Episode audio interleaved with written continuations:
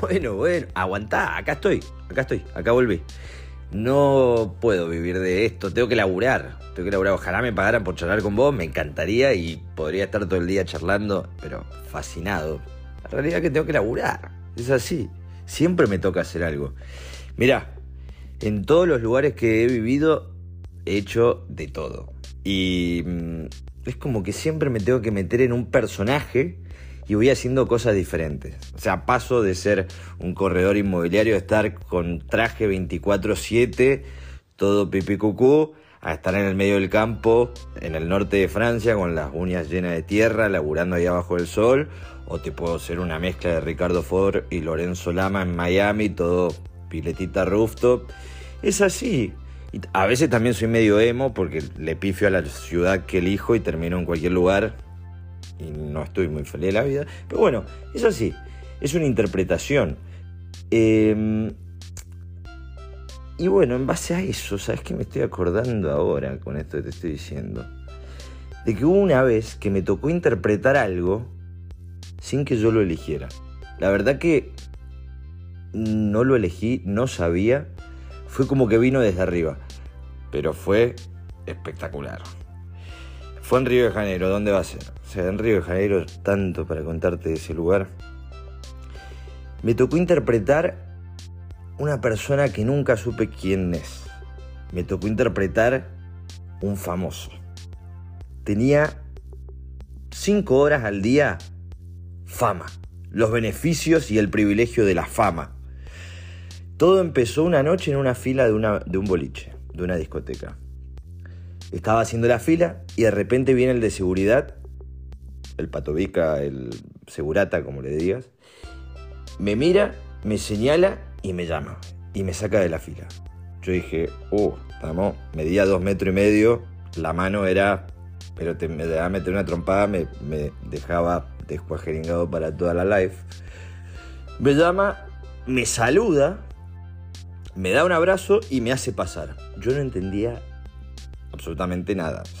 empiezo a entrar al lugar, veo que la de la recepción se para, me hace una sonrisa, sale del lugar donde estaba, me saluda con un beso, me pone un precinto VIP y a los dos minutos estaba dentro del boliche. Yo dije, ¿qué está pasando acá? Pero bueno, mucho problema no me hice, empecé a bailar, todo VIP, todo gratis, fantástico. Pasaron un par de días y volví al mismo lugar.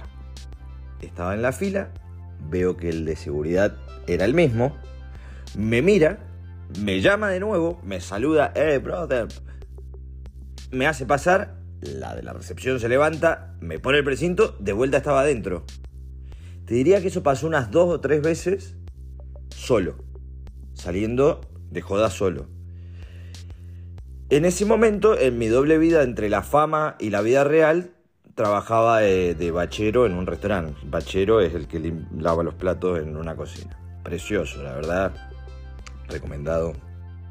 háganlo, o si lo estás haciendo, me imagino que lo debes estar disfrutando un montón. Y ahí les empiezo a contar a los pibes que a mí me estaba pasando esto de noche. Que iba a un boliche y que me hacían entrar. Yo llegaba, todo el mundo me saludaba y entraba. Y entonces me decía, no, bueno, sí, dale, seguí flasheando, anda a contársela a otro. dije, bueno, ¿sabes qué? Esta noche me saco el disfraz este mameluco blanco que tengo acá para lavar plato. No, cambiamos y nos vamos al boliche. Desde acá nos vamos al boliche. Listo, vamos. Nos fuimos, estábamos haciendo la fila y pasó de nuevo. Me llama el pato Vica y en ese momento le digo, hola amigo, ¿cómo te va? Todo. Estoy con cuatro amigos más, pero por supuesto que vengan. Y así empezamos. Una noche, otra noche, otra noche, otra noche. Yo todo esto sin saber quién era, pero era alguien famoso seguro. Con decirte que terminé una noche de fiesta con los de Avenida Brasil. Nunca la vi la novela, pero estaba ahí de fiesta con ellos. Los días en Copacabana eran fantásticos de noche. De día eran con una esponja de detergente y ahí metido. Intentaron boicotearme, porque claro, ya era un abuso apareció una enemiga ahí que fue y habló y dijo, este no es el que creen que es, pero ¿quién es este que creen que yo soy? No lo sé. La fama estaba.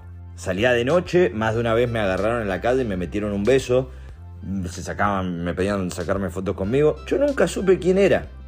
Una vez me lo dijeron, pero nunca. En ese momento no era tan normal poder googlear y todo eso, entonces no me fijé. Pero bueno, gocé de su privilegio, de su fama, y pude estar en el top de los top en esas noches en Copacabana. Al final de cuenta, me di cuenta que todo eso no era más que ser un impostor.